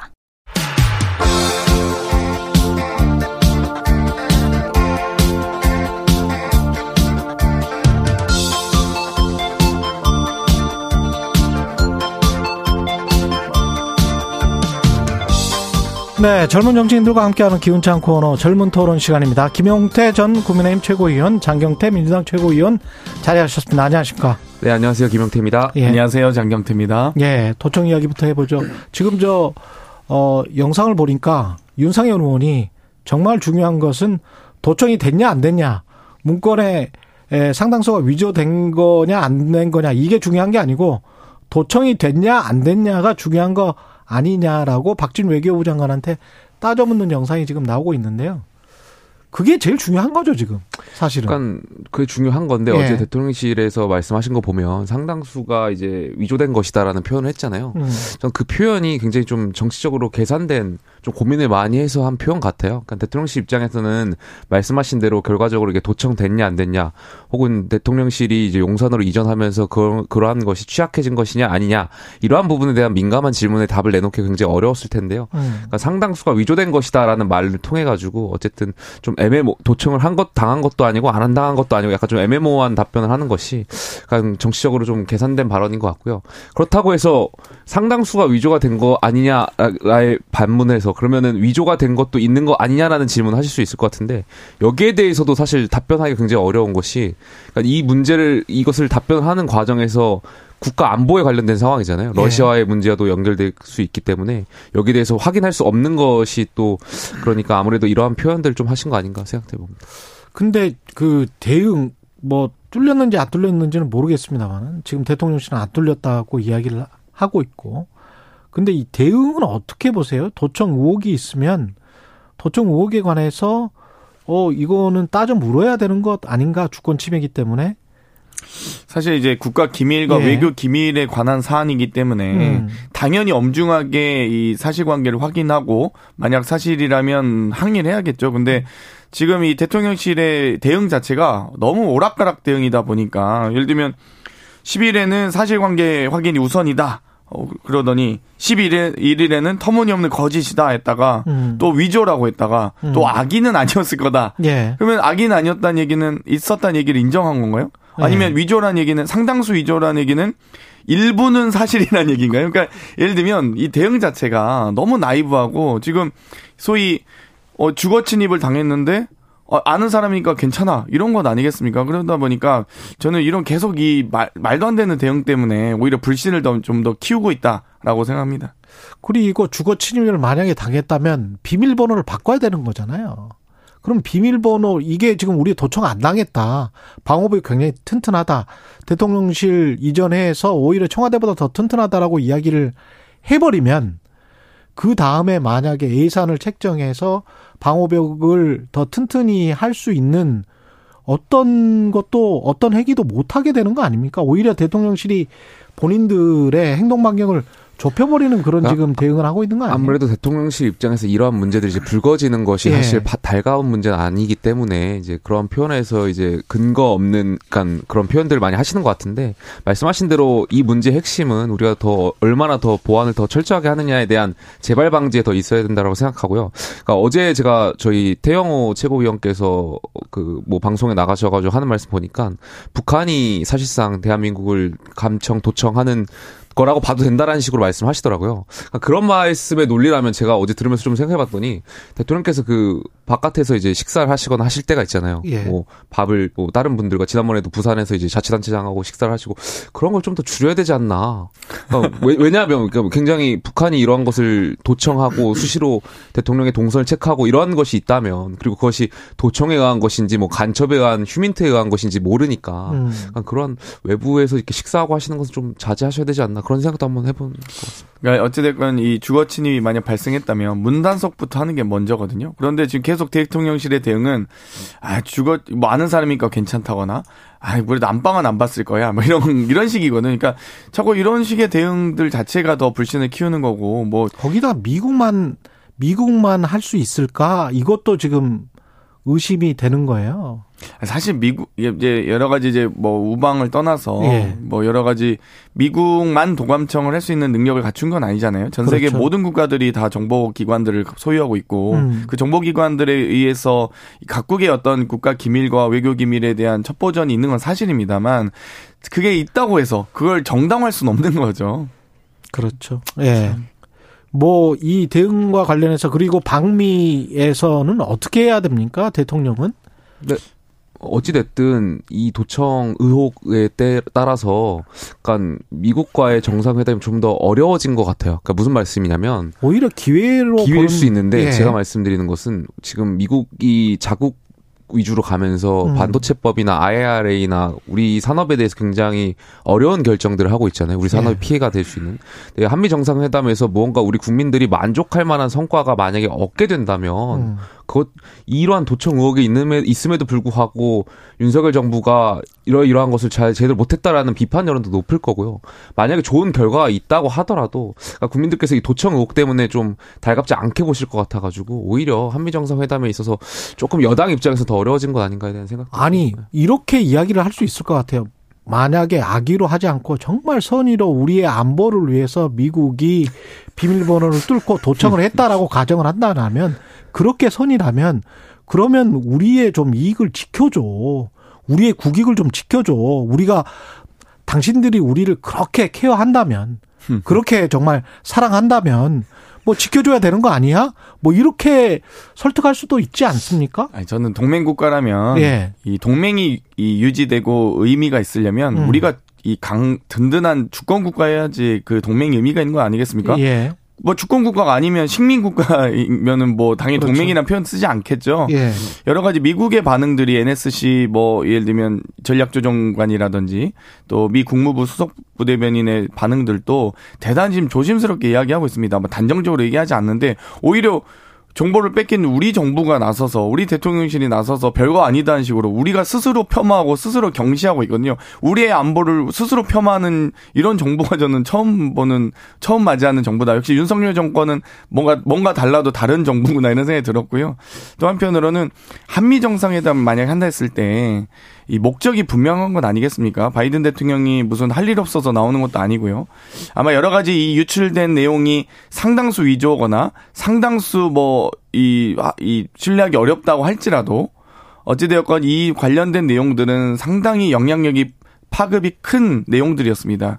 여러 가지 우크라이나 전쟁에 대한 이 대한민국 정부의 대한민국의 어떤 군수 지원이라든지 일정한 개입으로 보일 수 있는 내용이라든지 폴란드를 통해서 우회한다든지 어떤 탄약 등의 군수 지원을 한다든지 이런 내용들이기 때문에 아마도 이렇게 유출된 상황에서는 혹은 유출이 안 됐더라도 이와 관련된 내용으로 협상 의제가 될 가능성 매우 낮아져 버렸다. 오히려 음.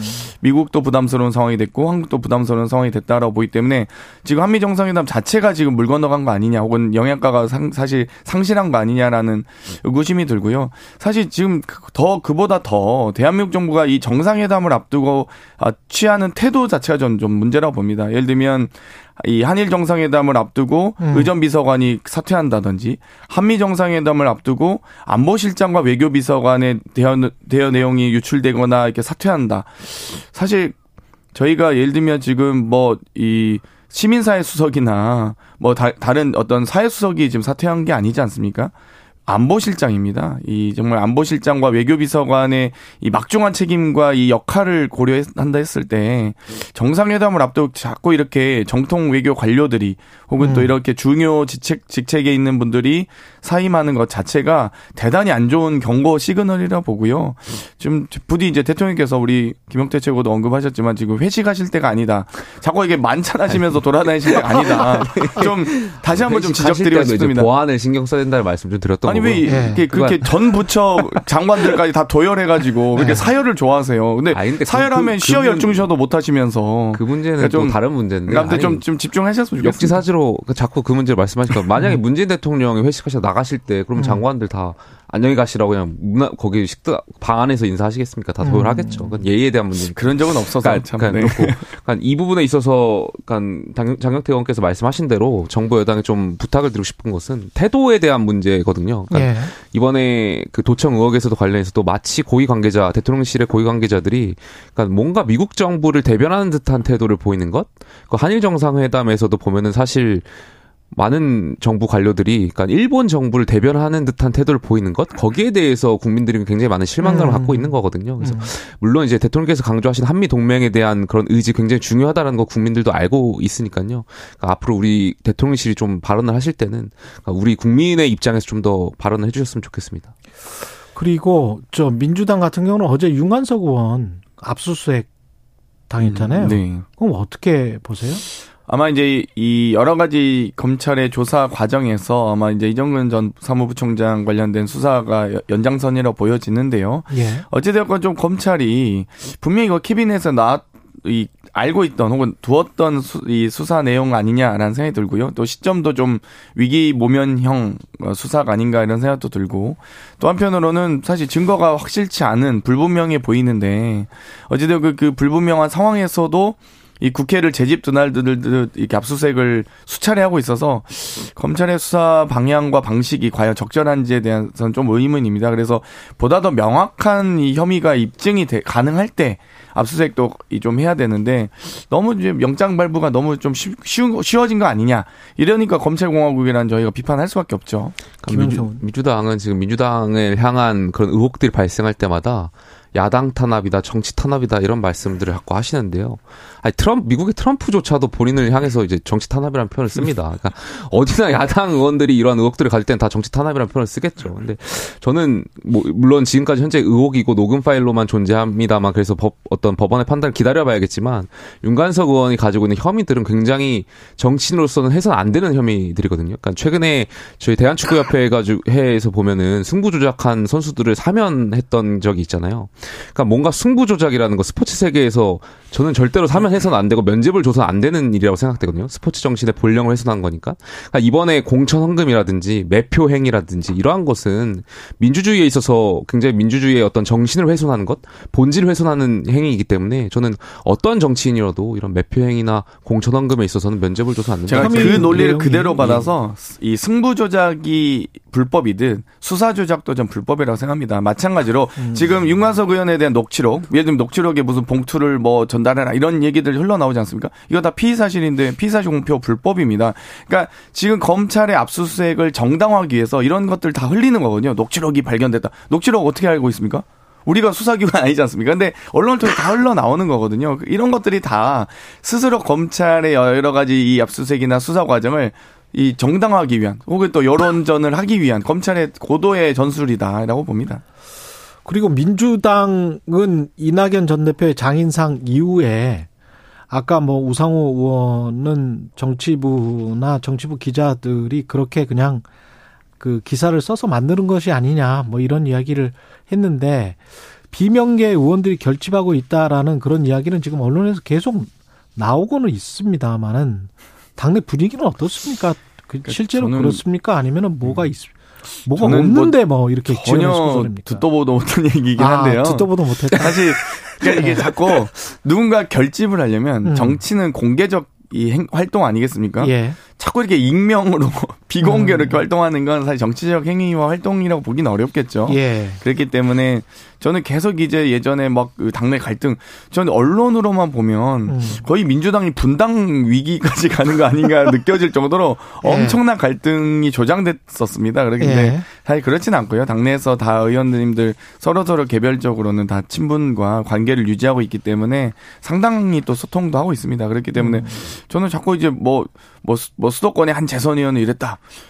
누군지 모르겠습니다, 솔직히. 음. 그래서 저는 이제 그런 식의 방송보다, 그러니까 그런 식의 보도보다는 음. 여러 가지 이제 이 이름이 공개된 상태에서 예. 또이 다수가 하다못해 국민의힘은 뭐 나경원 의원 불출마해가지고 연판장도 돌리는 정당인데 음. 50명이 연판장 돌리셨었잖아요. 저희는 연판장 돌린 적도 없는데 막 마치 무슨 내용이 있는 것처럼 이렇게 하는 것 자체가 좀 이 상당수 오바다. 과장됐다. 과장됐다. 네. 그러니까 뭐 언론에서 제가 보니까 명락 대전이라는 표현도 쓰고 하는 것 같은데요. 예. 대전은 뭔가 동등한 입장에서 큰 전쟁이 있을 때나 대전이죠. 제가 봤을 때 국지도발 정도 되겠죠. 국지도발. 그러니까 있었더라도 국지도발이다. 그러니까 예. 저는 이재명 대표가 당 대표에 출마해서 된 이유는 명확하잖아요. 그러니까 예. 많은 국민들께서 굉장히 상식적이지 않은 행보라고 비판했음에도 불구하고 그러니까 대통령 선거를 낙선하신 분이 음. 재보궐에 출마하고 당 대표에 출마하는 것은 굉장히 이례적인 상황이었는데 그럼에도 불구하고 당 대표를 출마하셨던 것은 본인을 향한 어떤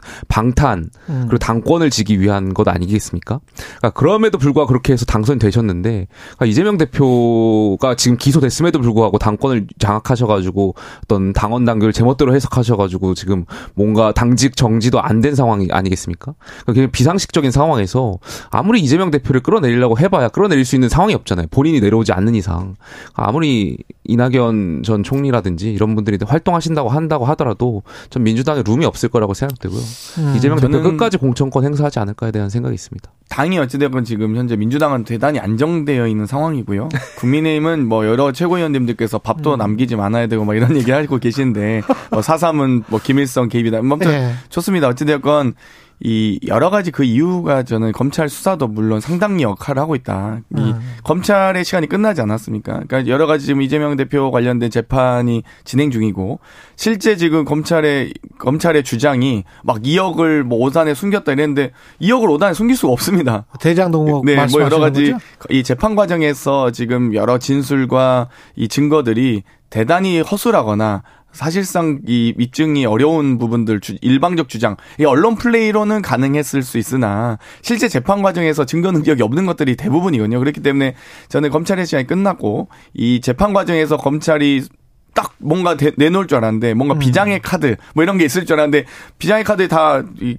똥광만 광만 이렇게 똥 만 들고 있어가지고 좀 다 대부분 다 지금 다 이제 그 재판이 지금 비웃음거리로 전락하고 있는데 저는 그러면서 끝난다고 봅니다. 이제 어찌됐건 음. 민주당은 더더욱 더 안정될 수밖에 없고 국힘은 이제 조금 제가 김재현 최고위원 어떻게 징계는 그러니까 받나요? 윤리위원장 임명하셨던데. 말씀하시는 것대로 네. 보니까 민주당 최고위원이 네. 민주당 대표의 지금 로펌 역할을 자처하고 계시잖아요. 그러니까 이거 자체가 명락대전이 될 수 없다라는 방증이에요. 그게 아. 국힘과 민주당의 차이가 국힘은 최고위원들이 대표를 사퇴시키잖아요. 네. 저희는 그런 정당은 아니에요. 네.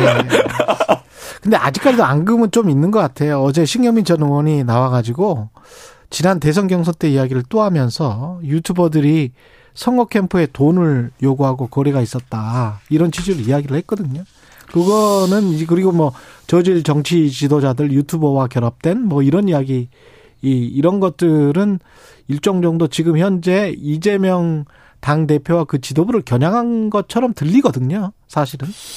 이종 근데 네. 유튜버들에게 돈을 건네서 유튜버들이 뭐뭐 뭐 돌아 돌아섰다라고 음. 하기에는 좀 일단 유튜버들이 돈을 받을 수 있는 영역, 역할이 있는지 모르겠고요. 얼마나 대선 캠프에 자금력이 있는지도 모르겠는데 사실 저는 좀 현실성은 좀 낮는 얘기나 봅니다. 그러니까 어찌됐건 아. 이 유튜버들은 결국 대중의 여러 가지 뭐, 뭐, 여러 가지 이제 뭐 광고비도 있겠습니다만 이 대중의 어떤 후원 그 뭐라 그러죠? 그 유튜브에서 이렇게 주는 클릭 코인. 아, 뭐, 아, 갑자기 생각 안 나는데 어쨌든 별풍선이 아, 그런 별풍선. 식의 네. 그런 것들을 받기 위한 노력이 있었다가 치더라도 네. 그렇다 치더라도 인기 있는 후보여야지 그렇... 인기 되는 거거든요. 그러면 인기가 있었던 거 아니냐. 어쨌든 이재명 대표가 어찌됐건 지지율 음. 1위를 달리고 있었기 때문에 유튜버들이 거기에 편승할 수는 있습니다만 음. 뭐 돈을 건네서 이재명 편을 들었다? 이건 좀 너무, 너무 나간 것 같습니다. 음. 또 지금 로펌을 자처하고 계신데 제가 네. 봤을 때 지금 이 말씀을 보니까 진경민 전 의원께서 말씀하신 거 보니까 그 결국에 정광훈 목사가 세냐 지금 개딸들이 세냐 그건 유상범 수석 대변인이 그, 한 이야기고 아 그렇게 말씀하셨어요 네. 그러니까 정광훈 영향력이 개딸보다 적다 예. 지금 어떻게 보니까 예. 정광훈 목사 대 개딸과의 대전이 돼버린 것 같은데 그러니까 영, 아. 양당이 모두 다 뭐 이런 극성 지지층이라든지 아니면 유튜버라든지 이런 음. 분들이 사실상 활동하면서 약간 뭔가 정치 저질 정치인들과 약간 좀 결부해가지고 결탁해가지고 계속 하는 것이 예, 우상호는 예. 방금 전에 이제 개딸이라고 불리는 사람들의 문자는 급격하게 줄었다라는 것이고 음. 유상범 의원은 정광훈 목사의 지금 상황을 희석시키기 위해서 제 개딸을 끌어들이는 것 같고 뭐 이런 거 같아요. 저 진짜 궁금해요. 예. 정광훈 목사님은 국민의힘 당원이세요? 아니겠죠. 아무래도 다른 당의 당 대표신 걸로 알고 있는데 정광훈 목사가 확인해봐야겠습니다만. 예. 정광훈 목사가 끌어들인 그 신도들 있잖아요. 그분들이 당원에 당원, 예. 많이 있어요? 그러니까 뭐 언론을 보면은 누구는 만 단이라고 그러고 누구는, 누구는 10만, 10만 단이라고 그러는데 제가 그러니까 당협위원장들하고 이야기하다 보면 네. 뭐 100명 정도의 추천인이 있다라는 얘기들 많이 하세요. 그러니까 그것도 뭐 당협별로 차이가 있을 거고 어떤 당협은 100명 미만인데도 있고 어떤 당협은 100명 이상인데도 있겠습니다만 100명 정도 수준을 이야기하는 당협위원장들이 굉장히 많았거든요. 그러면 그러니까 단순히 물론 이것이 정확한 수치는 아니겠습니다. 253개 당협이니까 단순히 100을 곱하면 2만 5,300명 정도 되지 않을까. 그러면 그분들은 정광훈 목사랑 생각이 비슷한 거예요? 아무래도 그러니까 추천인의 당원 음. 이름에 추천인을 가입 그 기입을 해가지고 들어왔다고 하면 뭔가 예. 전당대회라든지 표를 행사할 때 추천인의 어떠한 그런 이야기나 그런 것을 통해 가지고 많이 표를 찍는 행위들 많이 하는 게 사실 관례적으로 있어 왔죠. 그러면 민주당에도 있을 겁니다. 국민의힘 같은 경우는 정광훈 목사랑은 생각이 지금 다른 거잖아요. 다르다라고 이야기를 그, 그러니까 선을 긋는데 전 그렇죠. 보다 명확하게 말씀하셔야 될 것 같아요. 그러니까 그럼 확실히 다르다라고 네. 하면 그분들이 10만 명이나 만 명이나 있다고 하더라도 그분들을 소수화 완전히 소수화시키는 려고 하는 노력을 해야 되지 않습니까? 국민의힘은 그 그분들이 뭐 네. 소수화 시키려고 하는 것 뭐 그것보다도 음. 그러니까 저는 결과적으로 그러니까 전당대회 때 계속 이런 그러니까 김재원 최고위원이 그랬잖아요. 예. 그 뭐라 그랬죠? 그 표를 얻기 위해서라는 조상묘도 뭐 판다. 네. 그러니까 그런 것처럼 전당대회를 앞두고 한 표라도 더 얻기 위해 조직표를 가지려고 하다 보니까 사람이 계속 할 소리입니까? 채무가 있고 채권이 있는 것 같은데 정치를 떠나서 정말 그러니까 이런 거에 대해서 단호하게 끊고 결국에는 당 지도부가 비전을 보여줘야 제가 겠죠 근데 이번 주 정광훈 목사의 이 예배에서 김영태 그 녀석 말이야. 우리가 2만 명밖에 안 돼. 이렇게 제가 혼나실까 봐 좀 걱정은 되는데. 김재원 최고는 그러면은 혹시 지금 제재를 받을 가능성이 있습니까? 저는 징계를? 제 개인적으로는 없다라고 생각됩니다. 김재원 아, 최고위원을 아. 하게 되면 이게 1차 방정식이 아니잖아요. 그러니까 연립 1차 방정식은요. 태영호 의원이라든지 조수진 의원이라든지 어떻게 할 것이냐, 징계 형평성을 따져 어, 그럼 물을 지도부 것이고. 붕괴되겠네요. 과반이 그러니까요. 결과적으로 집권 여당이 또다시 상상하기도 싫습니다만 비대위로 갈 가능성을 계속 음, 이야기 나올 거기 때문에 그러네. 저는 아니. 양두구육 양두구육 한마디로도 당원권 1년 정지되셨는데 음. 그 조상묘 얘기하는데 1년도 안 받으면 징계를 안 받으면 그게 말이? 정치인의 표현을 가지고 또 이렇게 제재하고 징계를 하기 그러니까 시작하면 기본적으로 저는 아. 개딸은 그래도 민주당의 당원입니다. 예. 근데 정광훈 씨는 제가 보기에는 당원인지 아닌지 모르겠거든요. 예. 근데 그 당원도 아닌 분이 혹은 당원일 수도 있습니다만 어쨌든 당원이 아니라면 오히려 내정 간섭하는 거죠. 아니 일본 정치인이 대한민국 입법은 이렇게 하세요. 이래라 감내나라 배내나라 심지어 종교인이 정치인이면은 타당의 정치인이 이래라 저래라도 좀 이- 이해가 좀 안 될 수 있지만 종교인 아니겠습니까? 목회 활동에 전념하셔야죠. 왜 정치에 거의 정치인들은 정강원의 관리를 받아야 되는데 이 발언 하셨잖아요. 이거 도대체 제정신인지 모르겠습니다. 그러니까 제가 늘 말씀드리는 음. 거지만 저희가 정광훈 목사라든지 이런 극렬 지지자들에게 대한 자성의 목소리를 내지 못한다면 저희가 어떻게 민주당을 비판할 수 있겠어요? 민주당도 개딸이라든지 아니면 김어준 씨라든지 이런 분들한테 선동당하고 휘둘리고 있잖아요. 그러니까 여기에 대해서 저희가 제대로 비판하려면 이번에 정광훈 목사에 대해서 저희가 반드시 명확하게 입장을 내고 가야 된다고 생각합니다. 그리고 문재인 전 대통령 다큐 영화가 개봉이 되고 박근혜 전 대통령은 대구 동화사를 가고 이명박 전 대통령도 움직이시는 것 같고 뭐 그런 움직임들이 있잖아요. 그러면 이 전직 대통령들의 존재감이 총선에서 어떤 물론 이제 대통령이 있으니까 집권 여당은 뭐 그럴 가능성은 별로 없- 없어 보이기는 하는데 민주당은 어떠 어떻습니까? 뭐 저희 어찌되었건 음. 이 문재인 대통령께서 여러 가지 정치적 상징성과 영향력 있는 건 사실입니다만 지금 예. 대통령께서 정치적 활동을 안 하고 계시는데 그냥 영 본인을 찍은 어떤 이거 본인을 찍은 건 아니지만 본인의 스토리를 담은 영화가 그냥 개봉될 예정인 것 뿐이지 음. 직접 하시는 건 아니거든요. 근데 아, 이제? 박근혜 전 대통령과 이명박 전 대통령은 좀 정치적 기지개를 펴고 있는 건 아니냐 이런 아. 생각도 들고요. 여러 가지 여의도 한간에는 박근혜 전 대통령의 지지 정치인들이 좀 움직일 가능성이 매우 높아지고 있다 이런 얘기는 있습니다. 그게 국민의힘이나 민주당에게 좋습니까? 어떻게 보세요? 글쎄, 그러니까 여당 야당은 좀 상황이 다른 것 같은데, 그렇죠. 그러니까 저 어, 어젠가요? 그저께 저희 박근혜 대통령께서 동화사 방문하셨잖아요. 음. 저는 사실상 그것이 어떻게 정치적으로 이제 유영하 변호사 해석하지 말라고 하셨는데 정치적으로 신호탄인 것 같아요. 그러니까 아, 공천을 앞두고 TK 지역에서 박근혜 대통령이 영향력을 행사하려고 하시는 것 아닌가에 대한 생각이 있고요. 어. 대통령이나 아니면 당 대표 입장에서도 사실 지지율이 지금 좋지 않은 상황에서 대구 경북마저도 뭔가 박근혜 대통령의 입장을 대변하지 못한다면 TK에 대한 지지율도 좀 이렇게 더 내려갈 수 있을 가능성이 있다 보니까 아무래도 대통 박근혜 대통령 의 말씀이나 이런 것을 좀 거부하거나 거절하기 좀 어렵지 않을까에 대한 생각이 음. 있습니다. 문재인 전 대통령은 민주당에 관해서 영향력을 행사할 가능성이 있습니까? 전혀 없습니다. 전혀 없습니까? 대통령 없다라고 말씀하셔야겠죠. 성품상 로펌이시니까. 그 성품상 고맙습니다. 아무튼 로펌이라고까지 해줘서 예. 네, 성품상 예. 또이 문재인 대통령께서는 정말 이 엄중하게 이 공정 뭐 원칙 이런 걸 되게 원칙주의자시거든요. 음. 그래서 뭐 아마 그런 가능성 매우 적다고 봅니다. 예. 지금 당장 하면 누가 이깁니까, 총선은? 그게 여야의 예. 의미가 있습니까? 서로 여야가 지금 약간 과반수 의석을 차지해야 된다 말은 하고 있는데 여야 음. 모두가 음. 서로가 지금 권력자가 자기 사람들 심으려고 하는 행태들을 계속 반복해서 보이고 있는데 음. 약간 서로 그, 그 무슨 의미가 있을까 대한 저는 좀 생각을 둘 있습니다. 다 과반 못 넘길 것이다. 둘다 아, 양당 중에 한 당은 넘겠죠. 근데 아, 양당 중에 하나가 넘, 넘을 것이다? 넘지 않겠습니까? 아, 그래요?